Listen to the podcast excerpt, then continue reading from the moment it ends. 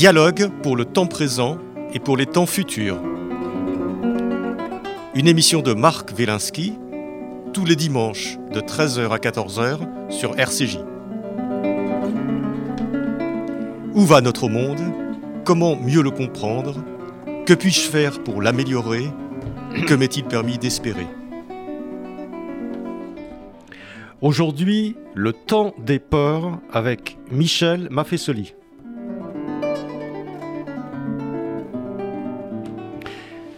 Michel Maffesoli, bonjour. Euh, vous êtes euh, sociologue, philosophe, euh, professeur émérite à la Sorbonne. vous avez développé depuis de nombreuses années une œuvre magistrale et mondialement connue. alors, on, peut ou, pas être d'accord avec votre vision de la société postmoderniste dirigé par des élites à bout de souffle, de votre vision de l'écologie, du lien communautaire, de la révolte, de la spiritualité, de, l'imaginaire, qui sont parmi vos thèmes de prédilection. Mais chaque parution euh, d'un livre de Michel Maffesoli est un événement. Euh, et là, il y en a deux. Donc c'est un double événement et nous allons y consacrer deux émissions deux pile-poules, un aujourd'hui, un autre dans quelques semaines. Euh, Michel, vous étiez venu il y a quelques mois nous parler de l'ère des soulèvements. Et euh, vous revenez donc avec deux livres parus simultanément euh, aux, éditions du CERF, Logique de l'assentiment et Le temps des peurs. Est-ce que ce sont deux livres, Michel Maffesoli, que vous avez écrits ensemble Est-ce qu'ils sont contemporains? Euh, non, non, pas tout à fait, pas, du tout. C'est-à-dire que logique de l'assentiment, euh, si j'ai bien compris, on n'en parle pas aujourd'hui. C'est un, livre beaucoup plus théorique, euh, justement, qui est la suite d'un livre précédent qui s'appelait La nostalgie du sacré, où je rends attentif au fait qu'il y a ressurgissement, disons, du spirituel et du sacré. Il était écrit depuis un moment, et puis les, hasards de l'édition ont fait que les éditions du CERF ont préféré les faire paraître celui-là, qui est un livre, ce, livre qui est un livre théorique, avec Le temps des peurs, qui est un livre beaucoup plus d'actualité. Voilà. Donc c'est deux choses euh, assez différentes, même si, bien évidemment, euh, ma position sur la longue durée reste identique à quelques grandes idées hein, que je reprends, que je développe, sur lesquelles je reviens, etc. Mais voilà, un est un pamphlet d'actualité c'est-à-dire le temps des peurs. L'autre est un, ouvrage un peu plus théorique sur le, mouvement de fond qui anime nos sociétés. Puis-je quand même dire un mot en, vous écoutant tout à l'heure hein, On est ou pas d'accord avec moi. C'est pas la question, puisqu'après tout, moi, je ne sais pas si je suis d'accord avec ce que j'écris. Non, ce que je voulais dire, c'est que vous n'êtes pas un sociologue consensuel. Voilà, voilà. Il y a eu beaucoup de critiques me concernant à bien des égards, euh, que j'ai toujours euh, accepté d'ailleurs, et puis pris avec pas mal d'humour aussi, parce qu'il y a souvent des critiques dans le milieu universitaire qui, est, euh, qui sont des critiques, pour le dire un peu simplement, de jalousie, tout, simplement. Et, ça depuis, depuis de, de, de longue date. Hein. Mmh. Euh, euh, quand l'université se fonde au XIIIe siècle, la Sorbonne, euh, où, j'ai enseigné, on parlait de la rabiesse théologique, hein, de la rage théologique, hein. c'est-à-dire les gens qui se disputaient les uns par rapport aux autres, et cette rabiesse, cette rage continue d'exister. Juste, je voulais vous dire la chose suivante, par rapport à accord ou pas. Moi, ma position n'a jamais été de dire ce qu'était, ce que devrait être le monde. Hein, c'est un peu la tendance, euh, en particulier dans les sciences sociales, ce qu'on aimerait qu'il soit. Hein. Max Weber appelle ça une logique du devoir-être. Moi, ma position était d'essayer de décrire le moins mal possible ce qui est et non pas ce qui devrait être. Voyez et euh, je me suis inspiré de celui qui est un philosophe qui m'a beaucoup, euh, beaucoup euh, aidé dans ma démarche intellectuelle, qui est Aristote, qui disait que le propre de la pensée, c'est pas de donner déjà des systèmes, mais de savoir poser des questions. Hein, savoir poser bellement des questions. Et de mon point de vue, dans tous mes livres, je pose des questions. Je ne donne pas des réponses. Alors, Michel Bavessoli, on va parler aujourd'hui du temps, du temps des peurs. Alors, euh, effectivement, vous parlez d'actualité. Euh, on a eu la pandémie, on a la crise climatique, euh, l'inflation, la guerre aussi, qui est revenu en force dans l'imaginaire européen depuis, depuis un an, un peu plus d'un an maintenant. est-ce que, nous est-ce que nous sommes rentrés dans le temps des peurs? Bon, dans ce livre, vous avez pu le voir, je, m'inspire d'un grand historien qui s'appelle Delumeau, hein, qui, a, écrit un livre classique qui s'appelle Les peurs au Moyen Âge, et euh, qui montre que dans le fond, la peur euh, est une structure, euh, si j'emploie un terme un peu compliqué, une structure archétypale. Hein, c'est-à-dire la peur, pour le dire en des termes plus simples, nous tient aux entrailles. Je dirais que c'est constitutif de ce que nous sommes, de notre espèce animale. La peur est constitutive tout simplement parce qu'il y a euh, la finitude. Hein, il y a la mort qui est là, etc. Et, et puis, a toutes choses, la guerre, les maladies, de diverses manières. De tout temps, il y a la peur. Le problème, et c'est ce que j'essaie d'analyser dans ce livre, c'est que les sociétés équilibrées ont essayé en quelque sorte, comment dire, de ritualiser, d'intégrer, si je le dis d'une manière un peu simple, d'homéopathiser hein, cette, cette, structure de base, cette structure anthropologique. Et il est d'autres moments, et pour moi c'est le cas actuel, où justement euh, les élites au pouvoir élites de mon point de vue en, déshérence, en tout cas qui ne sont plus en phase avec ce qui est vécu dans la vie quotidienne, euh, se servent des peurs. Hein. c'est ça, la stratégie de la peur. Alors, ce fut bien sûr la, la, maladie, hein, cette pandémie, moi j'ai appelé ça une psychopandémie, je le rappelle, hein, c'est-à-dire quelque chose qui est un peu hystérisé, si je puis dire ainsi. C'est ce que vous venez de dire, les problèmes écologiques qui sont réels, et puis actuellement l'utilisation euh, des conflits en la matière la guerre, hein, euh, ce que l'on sait, qui est pas, on va pas nier, moi je nie pas qu'il y ait de la maladie, qu'il y ait de la guerre, etc. Je dis tout simplement, euh, faisons attention au fait qu'à certains moments, on va se servir de cela pour maintenir le pouvoir. Voilà mon hypothèse. Alors, est-ce que c'est récent ou est-ce que ça n'a pas toujours, d'une certaine façon, existé? Vous avez raison, pour moi, il n'y a rien de nouveau sous le soleil. Hein. Euh, tout vient de fort loin. Hein. Mm. Euh, j'ai entendu le... C'est une caractéristique de, de, votre livre, d'ailleurs, et d'autres aussi. Oui, en général. On a, l'impression qu'il y a un retour toujours, moi, une inspiration je suis un homme du midi. Quid, à la racine. Qu'est-ce qu'il y a Quid novis obsolé hein, dans la Bible Donc, qu'est-ce qu'il y a de nouveau sous le soleil? Rien. Voilà. Il y a reprise euh, de, de, de, structures. J'ai eu pour maître Gilbert Durand, qui est un grand anthropologue, et qui parlait des structures anthropologiques. Hein, alors ça veut dire tout simplement des, éléments qui sont de fond, qui reviennent régulièrement, etc. Donc pour moi, bien sûr, j'ai entendu le début de ce qui annonce votre émission, le temps présent pour penser le temps futur, hein, si j'ai bien compris. C'est ça. Léon Blois, euh, c'est très beau. Léon Blois disait, le prophète est celui qui se souvient de l'avenir. c'est-à-dire que dans le fond, se souvenir de l'avenir, euh, c'est-à-dire faire référence à ce qui est ancien. Voilà ma réponse. Ça a toujours existé. C'était ça la question que vous me posiez. Hein. Ça a toujours existé. Sinon que, à certains moments, ça prend plus d'ampleur, plus d'importance. C'est le cas actuellement. À quels sont ces moments? Et voilà ma vraie réponse. Euh, la fin, quand une époque s'achève et qu'une autre époque est en gestation. Vous comprenez que moi, c'est un de mes dadas théoriques. J'essaie de montrer depuis de longues années qu'est en train de s'achever l'époque moderne. Hein, ce qui s'est inauguré avec le XVIIe siècle, euh, Descartes, ce qui s'est conforté avec le XVIIIe siècle, philosophie des Lumières, ce qui s'est systématisé au XIXe siècle, les grands systèmes sociaux, ce qui a vécu tant bien que mal jusqu'à la moitié du XXe. Et donc, cette époque moderne est en train de s'achever une autre époque est en gestation. que vous appelez postmoderne. Postmoderne. Vous n'êtes pas le seul à l'appeler comme ça, mais... Non, mais c'est pas moi. Moi, je suis un de ceux qui disent tout simplement, dans le sens simple du terme, post, hein, ce qui arrive après. Entre deux époques, hein, permettez-moi de rappeler qu'en grec, le mot époque signifie parenthèse. Donc une parenthèse est en train de se fermer, la parenthèse moderne, et une autre parenthèse va s'ouvrir postmoderne. Entre les deux époques, il y a des, il y a des périodes, ce que nous vivons, hein, qui sont quelque peu crépusculaires. Hein, où on pressent ce qui est en train de s'achever et on ne peut que balbutier sur ce qui est en train de naître. Voilà, et mon analyse, elle est là, elle est dans cette période crépusculaire, hein, ce que nous vivons actuellement. Alors, c'est l'utilisation, euh, encore une fois, par les élites au pouvoir, hein, de tous ces éléments qui font peur. La peur est là, bien évidemment. Mais Comment on sait la gérer? C'est la vraie question.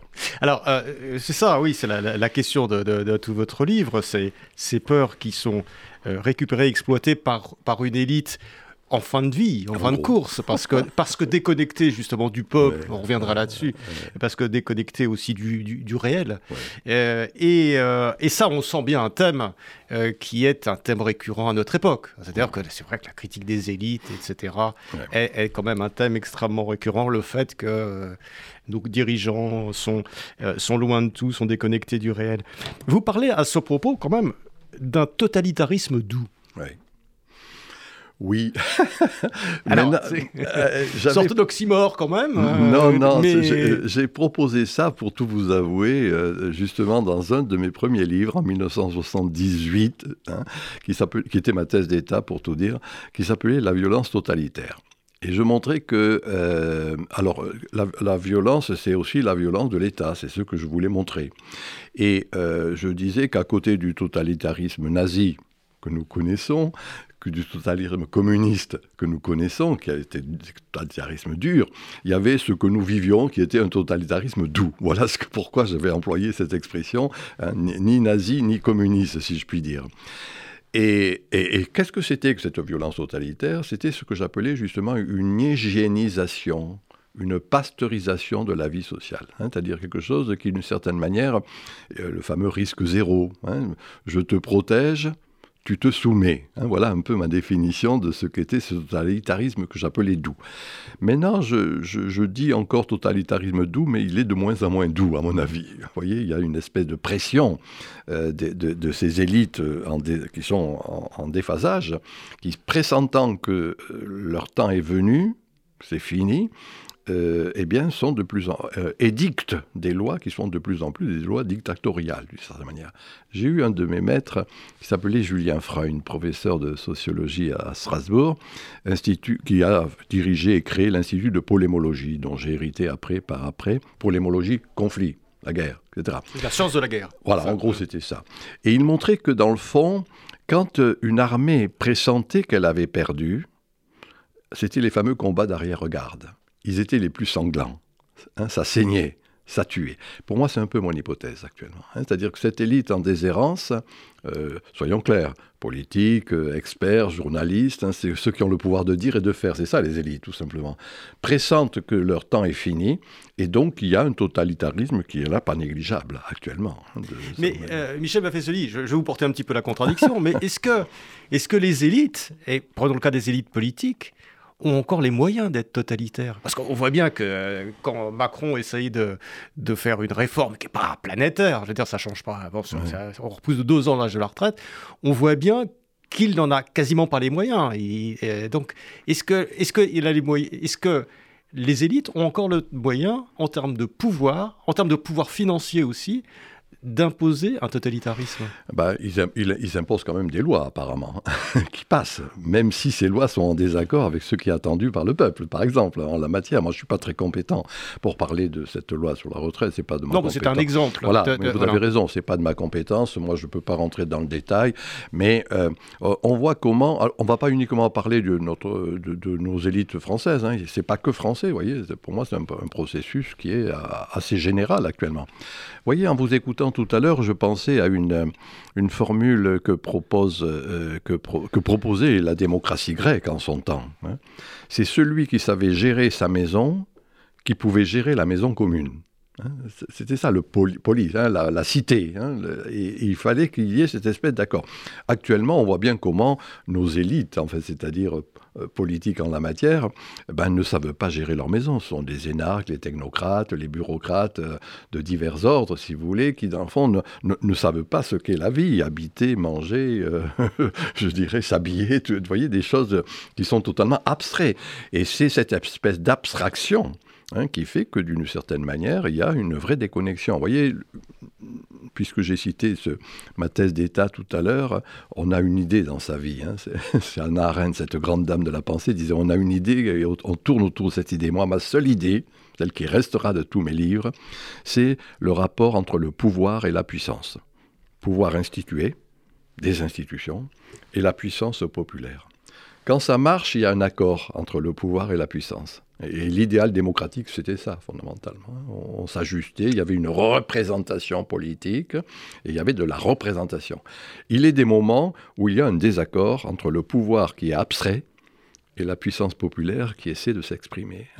Une des manifestations, moi je le rappelle, on ne le dit jamais, enfin si on en parle, mais sans en tirer les conséquences, c'est ce qu'est l'abstentionnisme actuellement dans les diverses élections, hein, c'est-à-dire la moitié de la population. Ce qu'on ne dit jamais par contre, retenez cela, c'est les non-inscrits sur les listes électorales. 3 hein, à 4 millions de Français qui ne prennent pas la, la simple habitude d'aller s'inscrire. Si on additionne l'abstention, les non-inscrits, les votes blancs et les votes nuls, un élu, quel qu'il soit, président, euh, député, représente 10% de la population. C'est plus la représentation. voyez ça, Pour moi, c'est le signe hein, de la déconnexion, hein, du fait que la politique n'est plus la police, n'est plus la cité, n'est plus la gestion de la cité. Mais ça, c'est quelque chose qui, qui, qui, est aussi au fond dans, votre livre et dans d'autres aussi. Euh, c'est qu'effectivement, il y a, y, a y a le pouvoir qui, est, qui est formel, le contrat d'une certaine façon. Et en dessous, il y a le niveau euh, de la puissance qui est généré par, par le peuple. Vous parlez du pacte, qui est, plus informel. Euh, si vous avez le... En gros, si vous avez euh, le contrat sans le pacte en dessous, ça fonctionne pas. En gros, oui, pour moi, si vous voulez, on continue à rester sur ces vieilles valeurs modernes, dont le contrat social, c'est Rousseau, hein, soyons clairs, hein, qui, avait bien formalisé cela. Euh, et, du coup, on continue à employer des termes qui ne sont plus en phase. Le mot contrat est, cela, est, un de ceux-là. Euh, par contre, je rends attentif au fait que est en train de renaître quelque chose qui est de l'ordre du pacte. Le pacte, c'est quoi? C'est pas simplement rationnel, il y a, des, il y a de l'émotionnel dans l'air, dans le pacte. C'est pas purement juridique non plus? Pardon? C'est pas juridique Non, exactement. C'est euh, quelque chose qui met, de, qui met ensemble des émotions. C'est pas quelque chose qui est sur la longue durée, ce qu'est le contrat, mais au contraire, euh, à bien des égards éphémère Hein. c'est pour moi l'importance du présent actuellement, hein, du présentéisme, si j'emploie ce néologisme.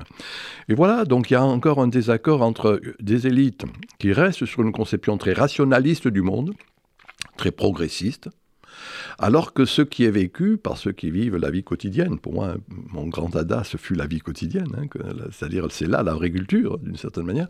Et là, eh ben, eh, c'est quelque chose qui est, euh, je dirais, la sagesse populaire. Moi, je suis attentif au peuple. Actuellement, si on emploie le peuple, on est, le mot peuple, on est populiste. alors que non, le peuple, c'est ce qui est le fondement même de l'être ensemble, tout simplement. Hein. Permettez-moi ici de citer un auteur qui m'inspire beaucoup, qui est que c'est curieux, c'est saint Thomas d'Aquin, hein, philosophe et théologien du XIIIe siècle, il disait Aunis autoritas a populo. Toute l'autorité vient du peuple. Hein. Autoritas, en latin, c'est ce qui fait croître. Hein, l'autorité, voilà.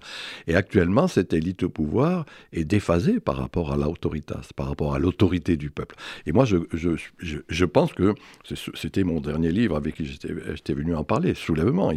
Ces soulèvements vont se développer et on va en voir quotidiennement des expressions et des manifestations.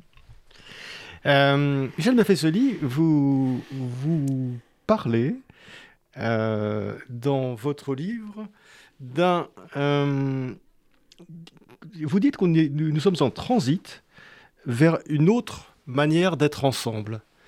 Euh, alors là aussi, vous reprenez peut-être quelque chose qui est très à la mode, qui est le vivre ensemble. Et euh, donc, nous serions en train d'évoluer vers quelque chose qui est une nouvelle manière de vivre ensemble. Euh, vous le caractérisez dans votre livre, mais est-ce que vous pourriez nous en dire quelques mots? À quoi ressemble cette nouvelle façon de vivre ensemble? Bon, moi je ne dis pas vivre ensemble. Je dis être ensemble. Être ensemble, c'est ce que j'ai, c'est ce que j'ai dit. Oui. Voilà. Mais moi, j'ai, rattaché ça au vivre ensemble. Je sais, parce que c'est le mot. Voilà, j'y pensais en venant ici. c'est le mot à la mode. On, dit vivre ensemble. Moi, j'insiste plutôt sur le être ensemble. Hein. Le vivre ensemble, c'est un peu une expression à la mode, enfin, etc. Jouant sur la diversité, être ensemble, oui, etc. Qui, Dans le sens qui est plus fondamental. Terme, voilà. Être ensemble, c'est la base, je dirais, de la société, tout simplement. Hein. C'est pas la peine de chercher euh, ici midi et 14 heures. Oui, il y a une mutation. En gros, c'est ça, euh, cette idée de euh, du, passage de la modernité à la postmodernité. Je vais le dire très simplement, dans le fond. Euh, ce qui s'est élaboré, et des bons esprits l'ont bien montré, je pense à un grand philosophe qui m'a inspiré, avec qui je discutais souvent, qui était Michel Foucault, et qui montrait comment s'est élaboré à partir du XVIIe siècle le trépied, je dirais, de la modernité, c'est l'individualisme, hein, c'est le rationalisme et c'est le progressisme. Et Foucault a bien montré comment au XIXe siècle, c'était là-dessus que se sont élaborées les diverses institutions. Voilà. Et c'est ce qui reste, encore une fois, le béaba, le catéchisme, je dirais, hein, ou le mantra euh, des, élites modernes. Ce qui est en gestation, et vous, me posiez la question, hein, moi ce qui me paraît en gestation, soyons clairs, hein, c'est-à-dire euh, ce qui est le propre non pas de la société officielle qui continue à débiter ce que je viens d'indiquer, mais ce qui est la société officieuse, et en particulier des jeunes générations. Ce n'est plus l'individualisme, c'est le nous, Hein, j'avais écrit un livre qui s'appelait Le temps des tribus pour provoquer à l'époque. Hein, c'est toujours le temps de quelque chose. Hein. oui, ah bah oui bah, c'est notre, votre marque de fabrique. Notre, métier, d'essayer de réfléchir sur euh, quelque chose qui dépasse le simple individualisme, si vous voulez. Donc moi je pense que c'est... Alors j'avais dit tribu, c'est communauté, c'est le nous. Hein, dire, euh, c'est pas le jeu simplement, euh, et c'est intéressant de voir comment ces jeunes générations sont toujours en contact avec l'autre, Internet aidant, hein, euh, réseaux sociaux, blogs, forums de discussion, Twitter, etc., Instagram et tout à l'avenant. Bien, premièrement. Donc c'est le nous et pas le jeu. Deuxièmement, c'est plus simplement le rationnel, mais j'ai employé l'expression tout à l'heure, l'émotionnel. L'émotionnel, c'est pas une caractéristique psychologique. Hein. Émotif, voilà une caractéristique psychologique. Hein. Émotionnel, c'est Max Weber euh, qui euh, l'a développé dans la pensée allemande en montrant que l'accent est mis sur une ambiance dans laquelle je suis. Hein. L'émotionnalité sportive, musicale, euh, religieuse, consommatoire, etc. Pour moi, donc, c'est plus le rationnel, c'est l'émotionnel et c'est plus le progressisme, c'est plus demain, c'est le présent. Voilà. Alors, ce qui est en gestation, vous me posiez la question, c'est ça. Enfin, je ne sais pas si c'est une réponse. Moi, je vous donne encore une fois des hypothèses. Hein. Je, vous indique une série d'indices qui est le propre même de cette société officieuse, jeune génération, et qui, à mon avis, va caractériser cette post-modernité. Voilà. Et donc, c'est ce glissement d'un trépied, si je puis le dire ainsi, à une autre manière de se d'être ensemble, hein, puisque c'est ça notre la question. Hein. Eh bien, voilà ce qui est en gestation. Soyons clairs, quand quelque chose est en mutation, c'est toujours dans la crainte et le tremblement. Hein, c'est-à-dire qu'on voit euh, tout ce que je viens de dire, c'est pour le meilleur et pour le pire. oui, c'est vrai que la, société que vous décrivez et toute l'histoire euh, de l'humanité que vous décrivez euh, n'est pas de tourpeau. Elle est faite de violence, elle est faite de, de, je, dis de drame, elle est faite de, oui, de rupture. quand il, oui, non, moi pour moi c'est pas c'est pas rupture. Voyez, justement, je veux, me, je me suis différencié dans tout. Excusez-moi, on parle. Ah oui, bien sûr, dans tout mon travail justement d'une conception de rupture qui est une conception, de mon point de vue, trop hegeliano-marxiste. Hein, il y a des ruptures, la révolution, etc. Moi, le mot que j'utilise est un mot très simple dans le fond, et que j'emprunte à un sociologue américain de la culture qui s'appelait Sorokin, c'est le mot de saturation. Hein, l'idée de saturation, c'est quand euh, quelque chose qui a bien marché, moi j'ai pas envie de cracher dans la soupe, hein, la modernité a été quelque chose de pas négligeable à bien des égards, ça ne marche plus, et à ce moment-là, c'est à partir de ce qui cesse que quelque chose d'autre renaît. Je dis bien à partir de ce qui cesse. Hein. Il y a une décadence, c'est le cas actuellement, hein, une décadence, un certain nombre de manières d'être ensemble, et en même temps, euh, à, l'opposé de ceux qui disent tout fout le camp, euh, hein, la collapsologie, la, sinistrose, moi j'essaie de montrer qu'à partir de ce qui cesse, j'insiste bien, à partir de ce qui cesse, une autre manière se constitue. Voilà un peu, si vous voulez, mon, mon hypothèse. Ce n'est pas une rupture à proprement parler, c'est une autre recomposition. Ça, ça, arrive, soyons clairs, chaque 3-4 siècles. Hein, c'est ça, une époque grosso modo. Les historiens disent que c'est un ah, il y a des disputes entre, quand je dis 3-4 siècles, etc. Mais disons quelque chose de cet ordre. Eh bien voilà, est en train de s'achever une certaine époque avec les valeurs qui étaient inhérentes à cette époque. Alors, quand c'est ce qui est en gestation, vous avez dit oui, c'est il y a de la violence. J'ai dit crainte et tremblement. Hein, c'est-à-dire que c'est embêtant de voir que ce qui, était, ce qui nous constitue en tant que société ne fonctionne plus très bien. Alors, plutôt que de voir le verre à moitié vide, moi, j'essaie de montrer qu'il peut y avoir aussi le verre à moitié plein, hein, et que d'autres manières d'être ensemble sont en train de se constituer. Hmm. J'y suis attentif. Alors, Michel Belfasoli, vous, vous parlez aussi, et là, je vais, je vais aussi vous, vous titiller un petit peu, euh, vous, vous parlez du retour du sacré, euh, et vous voyez euh, le sacré revenir dans nos existences. Alors, je voudrais que vous m'expliquiez, parce que euh, c'est pas évident de voir le sacré revenir de l'existence. On n'a pas l'impression que l'époque actuelle euh, tournée vers des revendications, vers l'inflation, vers le niveau de vie, vers déjà un certain nombre de choses. Euh, que ce soit du côté d'ailleurs des, des, des, euh, des, politiques comme du côté des syndicats et même du peuple, on n'a pas l'impression quand même, alors je me trompe probablement, mais on ne voit pas de façon très évidente ce retour du sacré. Ben, je ne suis pas d'accord avec vous. J'espère. Alors, en effet, j'avais, euh, il y a 2-3 ans, j'avais écrit un livre qui s'appelait La nostalgie du sacré. Hein, et, puis, nous parlerons peut-être de la, logique de l'assentiment qui reprend un peu cette thématique. Mais là aussi, bien sûr, hein, je rends attentif à ça. En gros, pour dire au bref, euh, ce qui a dominé la modernité, c'est une conception de matérialisme historique, hein, si je reprends la, perspective marxisante, hein, qui, est, dominante, même si on n'y fait pas, même, même par des gens qui n'ont pas lu Karl Marx, etc. Vous voyez, c'est cette idée, de, Marx a une, idée très simple, ce qui est important, c'est l'infrastructure, hein, l'économie. Ce qui est secondaire, c'est la superstructure. Hein, c'est-à-dire la culture, le spirituel, sous ses diverses modulations. Et que toute l'œuvre marxienne, elle n'est pas négligeable pour moi, pour le 19e siècle, c'est l'accentuation et l'analyse de cette fameuse infrastructure. Voilà. Et l'élite actuelle continue à rester sur ce matérialisme ambiant. Alors les mots que vous avez dits en sont les expressions. Moi, je vais vous avouer, je considère que ce n'est pas ça qui est important. Pouvoir d'achat, inflation et autres déclinaisons du même ordre euh, qui, dans le fond, reprend, et moi je ne dis pas que ça n'existe pas, hein, il y a nécessité de savoir, de pouvoir manger, pour le dire simplement, mais qu'en même temps, moi je rends attentif au fait que dans le fond, il y a une attitude, un désir un peu plus spirituel. Voilà. Alors le mot sacré que j'ai employé, euh, peut-être est-ce exagéré, hein, j'en sais rien. Euh, mais le mot que je viens de dire, on, a du mal à l'employer en français. Spirituel, Hein. Or, il se trouve que, de mon point de vue, et j'ai dirigé pendant 35 ans un centre à la Sorbonne euh, sur le quotidien, et en particulier sur les évolutions des jeunes générations, et on se rend compte que chez ces jeunes générations, ben, il n'y a plus simplement cette idée matérialiste. Hein. Ils, n'ont plus envie de perdre leur vie à la gagner.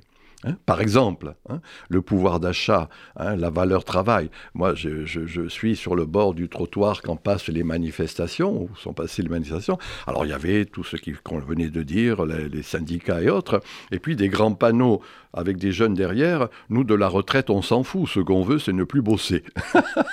voilà une expression paroxystique, bien des égards, et caricaturale, certes, mais qui, de mon point de vue, euh, j'y suis attentive, rend au fait, euh, euh, montre qu'il y a une autre préoccupation. Voilà. Alors je dis sacré, je dis spirituel, encore une fois, hein, cette idée qui fait qu'il euh, il y a des valeurs qui sont des valeurs qui ne sont pas simplement économicistes. Regardez, moi je rends attentif au fait que ce qui se passe sur les réseaux sociaux, forums de discussion, blogs, etc., des mots curieux, partage, échange, solidarité, générosité, des mots archaïques dans le sens simple du terme, des mots qui renvoient à ce que j'appelle ici le spirituel. Or, ce sont ces expressions-là qu'on retrouve de plus en plus. Vous voyez, c'est euh, être avec, Hein, être ensemble, hein, co-location, co-working, co-voiturage. Co, c'est cum en latin, hein, avec. Alors voilà, ce sont ces éléments-là qui me font dire oui, il y a retour d'une forme de religiosité, dans le sens simple du terme, religare en latin, être relié. moi je dis reliance sous ces diverses modulations. Alors ça peut prendre des formes religieuses, ça peut prendre des formes euh, spirituelles comme le tantrisme candomblé, ça peut prendre euh, le, yoga, enfin peu importe, vous voyez, je ne veux pas le limiter dans une institution. Hein. mais un état d'esprit, et voilà ma réponse, un état d'esprit qui n'est plus simplement préoccupé par le pouvoir d'achat, par la, dimension économique.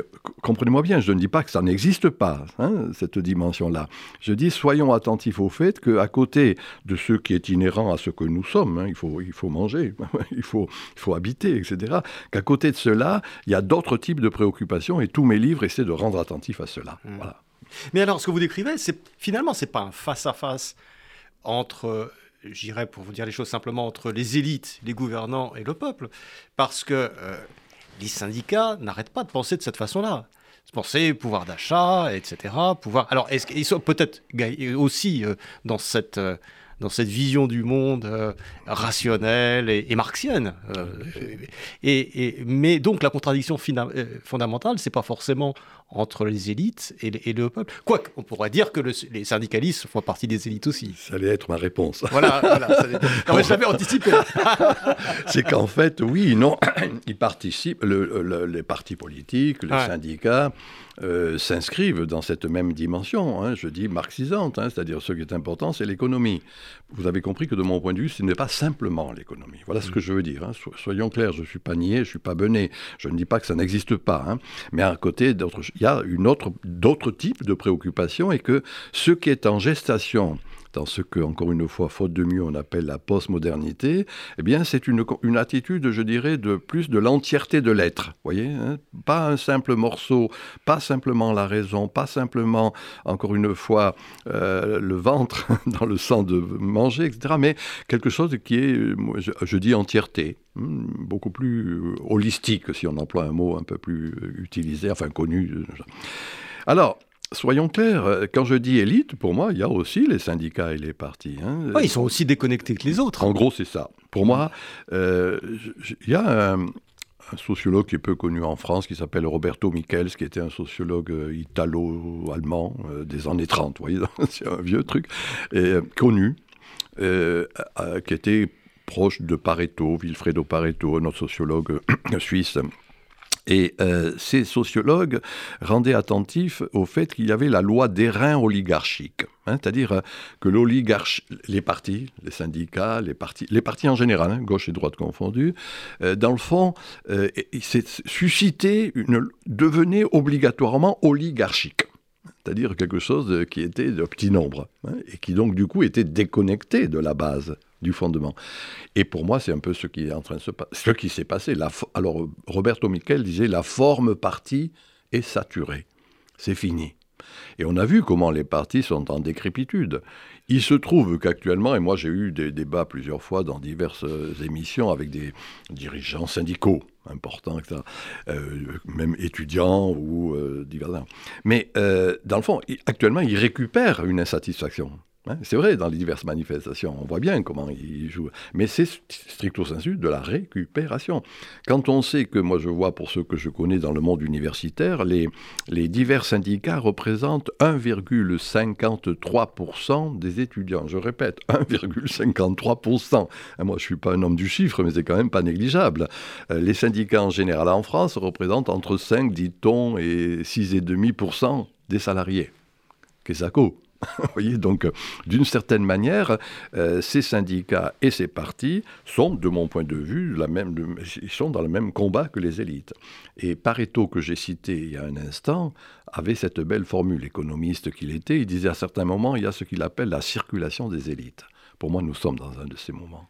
Et quand vous parlez des élites, vous parlez euh, aussi des élites de gauche Ah oui, non, non, mais c'est gauche et droite confondues, soyons clairs, hein, d'ailleurs, qui participent d'ailleurs de la même structure de pensée, hein, euh, une espèce de technostructure euh, impose, qui repose sur cette idée de, verticalité. Moi je sais, toi tu sais pas, c'est l'avant-gardisme. Hein, je te tire, je te donne la conscience que le peuple doit avoir de lui-même et que le peuple un peu débile n'a pas. Voilà. Et moi, syndicaliste, politique, que je sois de gauche ou de droite, je vais imposer. Ça marche plus, ça. Ne serait-ce que parce qu'il y a justement ces réseaux sociaux actuellement, hein, Internet sous ses diverses modulations, qui montrent bien qu'il y a des débats qui ne se passent plus simplement à partir de l'imposition verticale, mais d'une horizontalisation de la société. Hein. Et c'est ce, on a pu dire d'ailleurs, voyez-vous, euh, qu'on comprenait une société quand on comprenait sa topique. Topique, ça veut dire le lieu, le topos. Et la topique moderne, verticale. Hein. Moi je sais, toi tu sais pas.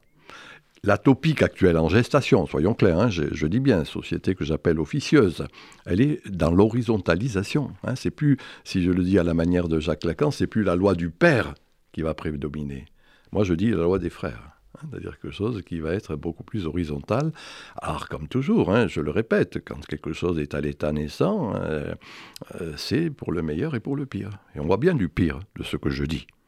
Mais j'essaie de le dire, soyons attentifs, il peut y avoir aussi du meilleur. Mais en tout cas, ce, peuple-là ne se reconnaît plus dans les instances qui étaient celles de la...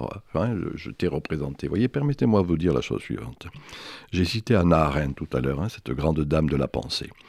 C'est elle qui a euh, élaboré ce qui s'est appelé l'idéal démocratique. Et la définition qu'elle en donnait était la suivante. J'ai, politique, syndicaliste, une représentation philosophique, c'est-à-dire un ensemble d'idées. J'arrive à vous convaincre, vous me donnez votre voix, il y a une représentation politique. Vous voyez, c'est ça le processus de la représentation. Hein, un type d'accord qui fait que, à partir de mes idées, vous êtes convaincu rationnellement et euh, euh, je, suis votre représentant. Actuellement, il n'y a plus de vrai ensemble d'idées, si vous voulez, et du coup, il y a la désaffection dont je parlais tout à l'heure. Voilà, donc du coup, ces élites, quelles qu'elles soient, mais soyons clairs, hein, gauche et droite confondues, de mon point de vue, hein, je ne vais pas privilégier l'un ou l'autre, hein, j'essaie de réfléchir d'une manière avec une neutralité axiologique absolue. Voilà, il n'y a plus représentation. Michel Mephezeli, êtes-vous démocrate? Euh, je ne sais pas. J'en suis pas sûr. Enfin, que je sois ou pas, c'est pas l'essentiel. Hein, ce que j'essaie d'analyser. Alors, figurez-vous que j'ai proposé justement, dans, je sais plus peut-être dans ce livre, j'écris trop de livres, euh, ou dans un autre, j'ai dit que ce qui était en gestation, c'était l'idéal communautaire. Pourquoi ai-je dit cela? C'est parce que ce qui était en effet la, modernité, c'était l'idéal démocratique. Hein. Je viens de citer Anna Arendt, hein, qui a, a, montré comment s'élaborer cet idéal démocratique. Il se trouve, si vous voulez, qu'actuellement, ces fameux démocrates sont très peu démophiles. Hein hmm. Ceux qui sont censés. C'est-à-dire euh, qu'ils n'aiment pas le peuple, forcément. en gros, je n'osais pas le dire, mais fondamentalement, c'est quelque chose de cet ordre. Hein. Euh, pour le dire un peu euh, vulgairement, pour eux, le peuple sent mauvais, si je puis le dire un peu. On pourrait être plus grossier que ceux que je ne suis ici, que je, que je suis ici. Donc, il y a, ils ne sont pas démophiles parce qu'ils ne connaissent pas ce peuple. Hein, c'est intéressant de voir, encore une fois, je l'ai dit tout à l'heure, que c'est le mot populisme qui tente à prédominer. Oui, c'est embêtant. Alors, voilà, moi je dis tout simplement, euh, tout passe, tout casse, tout lasse. Et que dans l'époque en gestation, ben, ce n'est plus forcément cette idéologie de la démocratie, c'est ça la question, hein, qui, va prévaloir, mais ce que j'appelle moi un idéal communautaire, c'est-à-dire euh, non plus une république une et indivisible, telle qu'elle s'est élaborée en France en particulier, mais revenir à la res publica, à la chose publique, où il va y avoir, possiblement, je dis bien, hein, on, est dans le moment transitionnel, hein, où il va y avoir possiblement un type d'ajustement hein, au travers des diverses communautés qui constituent cet être ensemble. C'est ça, encore une fois, la res publica. Et c'est ce qui est en gestation actuellement. Hein, l'image que je donne, c'est la mosaïque, c'est-à-dire qu'il peut y avoir une cohésion alors que chaque pièce garde sa configuration, sa couleur, sa structure, etc. Euh, l'oxymore que je propose pour décrire cela, c'est euh, dans le fond euh, cette idée d'harmonie conflictuelle. Hein, il peut y avoir une harmonie à partir de la tension. Hein, la voûte de la cathédrale gothique repose sur la tension des pierres les unes sur les autres, euh, qui assure sur la longue durée la tension de la voûte. Et pour moi, c'est une image, une métaphore qui serait. Voilà ma réponse. Vous voyez, j'ai pas. C'est un peu embêtant de dire vous êtes démocrate ou pas démocrate. Ah, ça ne pouvait pas être une, réponse simple, bien sûr. Non, mais voilà ma réponse. Vous voyez, ah. c'est-à-dire qu'il peut y avoir une, une coïncidence des choses opposées et que c'est ce que l'on est en train de vivre, encore une fois, avec difficulté. Michel Fasselier, on a l'impression, en vous lisant, enfin j'ai l'impression, je vais vous dire un peu euh, comment j'ai imaginé les choses, euh, d'une société ou d'un monde un peu cyclique. C'est-à-dire que d'une certaine façon, le peuple d'où émane à la fois la légitimité mais aussi l'élan vital, pourrait-on dire, euh, génère d'une certaine façon euh, ses élites, génère ses, gouvernants, génère sa superstructure, pour reprendre un terme marxien. Mmh. Et puis au bout d'un certain temps, tout ça s'affaiblit, etc., se déconnecte, mmh. et ça revient. Donc on a, on a, on a l'impression que finalement, le, monde est une espèce de cycle, comme on voyait l'histoire peut-être pendant l'Antiquité. Tout à fait, je suis tout à fait d'accord. Enfin, pour moi, c'est cette...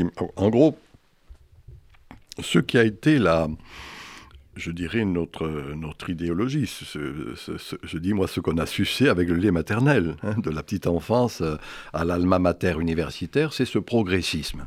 Hein, c'est-à-dire l'humanité euh, serait partie d'un point A de barbarie et va arriver à un point B de civilisation absolue. Vous voyez, c'est cette euh, conception, euh, je dis le linéarisme. Hein. c'est la philosophie de l'histoire avec un grand H, Hegel au 19e. Hein.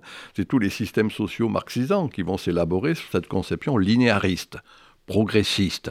Et actuellement encore reste, euh, pour dans la plupart des discours des élites, cette conception progressiste. Hein. le mot progrès. Hein. Regardez comment quel tel président euh, utilise constamment ce mot progrès. Hein. voilà, voilà. c'est la, flèche du temps. Moi, mon hypothèse, c'est ce que vous avez dit, c'est-à-dire le balancier des histoires humaines. c'est le cycle. À un moment donné, prévaut tel type de conception purement rationaliste, c'est la modernité. À d'autres moments, revient quelque chose qui est beaucoup plus émotionnel. Nietzsche l'avait dit à sa manière. Apollon, Dionysos. Un grand historien de l'art, Walter Pater, qui est un Anglais, montrait bien qu'il y avait des grands moments classiques et des grands moments baroques au niveau de l'art. C'est exactement ce que j'essaie de dire. C'est-à-dire que c'est plus la flèche du temps qui est le fameux progressisme, l'image, la métaphore que j'ai donnée, c'est la spirale. Hein, c'est-à-dire voir revenir pas exactement au même niveau ce que dans notre progressisme bené on avait cru dépasser. C'est la philosophie progressive, ça, qui n'est pas le progressisme, hein, qui est encore une fois la reprise de quelque chose pas exactement au même niveau. Vous voyez, si je vous donne une image qui m'est chère, j'ai proposé donc en son temps hein, le temps des tribus, ce livre sur le tribalisme, c'est une provocation. Hein, de montrer que d'une certaine manière, on n'était plus cette société comme ça, parfaitement homogène, mais qui avait de l'hétérogénéisation. Pourtant, le temps vous a donné raison là-dessus, parce que le tribalisme et le communautarisme, voilà, voilà. c'est une autre discussion, Exactement, quand même très actuel. Il me semble que c'est quelque chose qui s'actualise, et on l'a dit d'ailleurs, et mon livre en est à sa sixième édition, pour tout vous avouer, donc du coup, euh, euh, même si euh, les gens ne le reconnaissent pas, je pense que j'avais là-dessus une conception qui n'était pas sotte, on va dire. Voilà. Alors pourquoi j'ai dit tribu? Voyez, je disais, bien sûr, la tribu telle que nous la connaissons actuellement n'est pas celle qui était la tribu telle que les ethnologues l'analysaient, hein, mais la tribu, dans les tribus africaines par exemple, dans les jungles stricto sensu, c'était pour serrer les coudes. Hein, lutter contre l'adversité animalière, végétale, d'autres groupes, etc. Serrer les coudes. Moi je dis, et c'est ce, ce que je développais, dans ces jungles de pierre que sont nos mégapoles, contemporaine, la tribu a la même fonction, serrer les coudes. C'est-à-dire, dans le fond, euh, tribu religieuse, euh, spirituelle, euh, sexuelle, sportive, musicale, peu importe en la matière. C'est-à-dire, en quelque sorte, voilà mon image de la spirale. Voilà, si vous voulez, hein, pas simplement un devenir inéluctable, mais le fait qu'on est ce balancier des histoires humaines, qui fait qu'à certains moments, c'est plutôt cette tendance, Apollon, hein, la raison, à d'autres moments, plutôt une autre tendance, l'émotionnel, la, passion, le sentiment, enfin peu importe en la matière. Voilà, il faut reconnaître ça et accompagner. Hein. C'était ce, philosophe juif qui m'a beaucoup marqué, moi, Walter Benjamin. Hein. chaque époque rêve la suivante. Il faut accompagner ce rêve pour que ça ne devienne pas un cauchemar. Voilà ma position. Hein. reconnaître quelque chose pour éviter que ça devienne pire, si je puis dire ainsi. Quoi. Alors, euh, Michel m'a fait celui, je, vais vous reposer une question pour vous embêter un peu. Oui. Euh, mais est-ce que ça veut dire que le peuple a toujours raison? Ah oui, pour moi, oui. Voilà, mais je, vous dis ici un sentiment, puisque vous m'embêtez, je vous réponds. oui, oui. C'est, effectivement, c'est un sentiment que je vous demande. Oui, mais mon sentiment, il est là. Oui, il me semble, si vous voulez, je vous l'ai dit tout à l'heure en citant saint Thomas d'Aquin, hein, c'est-à-dire que, qu'on le veuille ou non, euh, revenons sur cette expression très simple, être ensemble. Il y a une, oui, moi j'emploie très souvent, vous avez pu le voir, cette expression-là, sagesse populaire. Hein, et que c'est ce qui est le, fondement, en quelque sorte. Hein. Moi, j'ai appris beaucoup de choses de mon enfance, hein, d'un milieu populaire, dans mon petit village de Sévenol. Et dans le fond, tout ce que j'ai écrit d'une manière alambiquée dans mes divers livres n'est que la, la, fine moelle, la, substance de ce que j'entends encore maintenant quand je suis Parce que ce que vous avez connu euh, très, très petit dans ce village de Fignon, ou à la naissance, c'est ça, c'est à la fois la solidarité, euh, une certaine, euh, le bon sens, un certain sens du sacré aussi. Euh, tout à fait, le sens, le sens, encore une fois, comprendre le visible à partir de l'invisible sous ses diverses modulations, encore une fois, quelle que soit la religion. Vous avez compris que de mon point de vue, il y a quelque chose de beaucoup plus vaste que les institutions ecclésiastiques stricto sensu. Mais, voyez, j'entendais des choses très simples. Il y a quelques mois, euh, je voyais mes voisins, j'entendais comme ça, hein, parce que, encore une fois, moi j'essaie d'écouter, je suis un voyeur d'une certaine manière. Euh, telle voisine disant J'ai plus, j'ai plus de sous, je sais plus comment je vais manger ce soir. L'autre voisine disait Viens manger à la maison ce soir. Vous voyez, des petits trucs ridicules, tels que je le dis à, l'instant, mais qui traduisent pour moi cette sagesse populaire, hein, ces formes de solidarité, disons-le tout simplement, etc. Or, cela, euh, dans la conception de l'abstraction politique, on l'a oublié. Hein, dans le sens simple du terme. Et de mon point de vue, oui, je maintiens, vous m'avez posé la question, oui, je crois qu'il y a une sagesse populaire qui n'est pas négligeable et que l'intelligentsia a négligé, fondamentalement. Hein.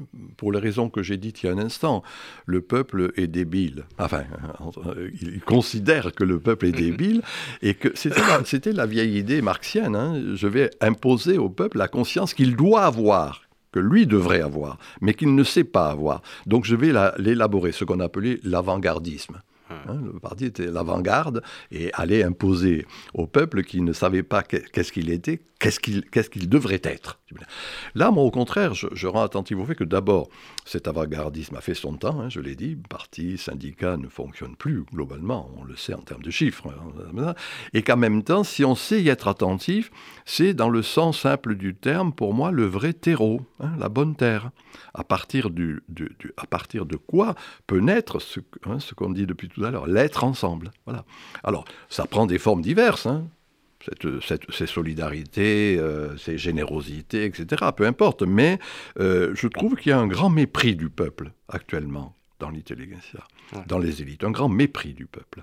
Et, le peuple est en train de se rebeller. Hein. c'est ça pour moi les insurrections.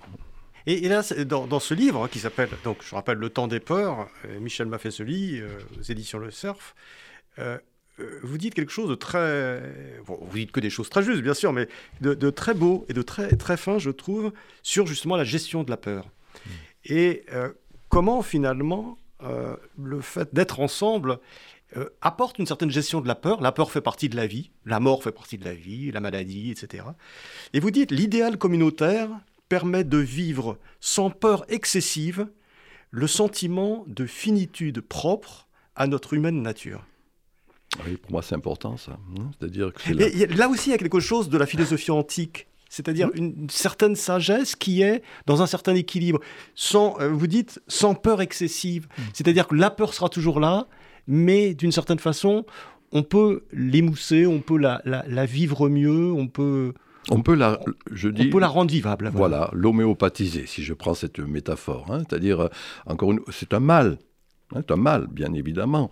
Hein, euh, je, cite un auteur, un philosophe qui est peu connu, euh, mais qui rend attentif, la peur nous tient aux entrailles. Hein, je l'ai dit tout au début, elle nous tient aux entrailles. Voilà, c'est une structure anthropologique, hein, c'est une constante, etc., Donc tout l'art est de voir comment euh, on va la gérer. voilà. Et il me paraît qu'actuellement, il y a ce désaccord, encore une fois, entre les élites qui ont cette tendance d'élaborer une stratégie de la peur, c'est-à-dire s'en servir, l'exagérer, pour dominer, alors qu'au niveau de la sagesse populaire, euh, oui, on se dépatouille. Hein. Pour moi, ce, grand, euh, un grand penseur, moi, j'ai eu la chance de connaître, avec lequel j'ai discuté, qui était Lévi-Strauss, avait un petit mot très simple. Il parlait du bricolage. Voyez, encore une fois, il faut bricoler entre ce qui est et puis euh, euh, cette vie. La vie ne vaut peut-être rien, mais rien ne vaut la vie. Vous voyez, c'est ça la sagesse populaire fondamentalement. C'est ça, c'est le monde du concret dont parlait Auguste Comte. En, gros, voilà. bien évidemment, concret. Et qu'est-ce que ça veut dire en latin concret? Cum crescere, croître avec naître avec, hein, ce qui est là, voilà. Et moi, tout mon travail, tous mes livres sont concrets, dans le sens que je viens d'indiquer, c'est-à-dire, non pas, je on a commencé l'émission comme ça, non pas ce qui devrait être, mais ce qui est.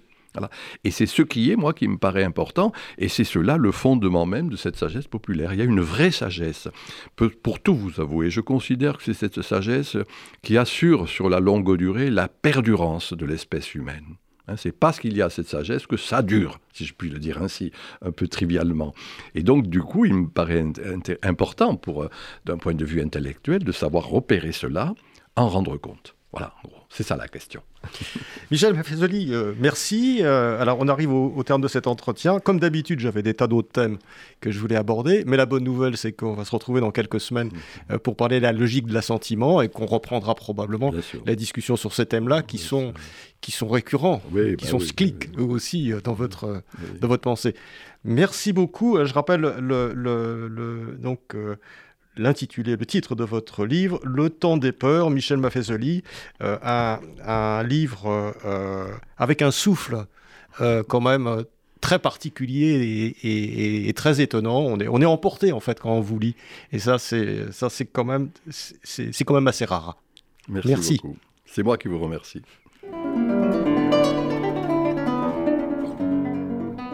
C'était Pile Poule, une émission de Marc Wielinski que vous pouvez retrouver en podcast sur le site de Radio RCJ et sur les différentes plateformes, ainsi que sur YouTube.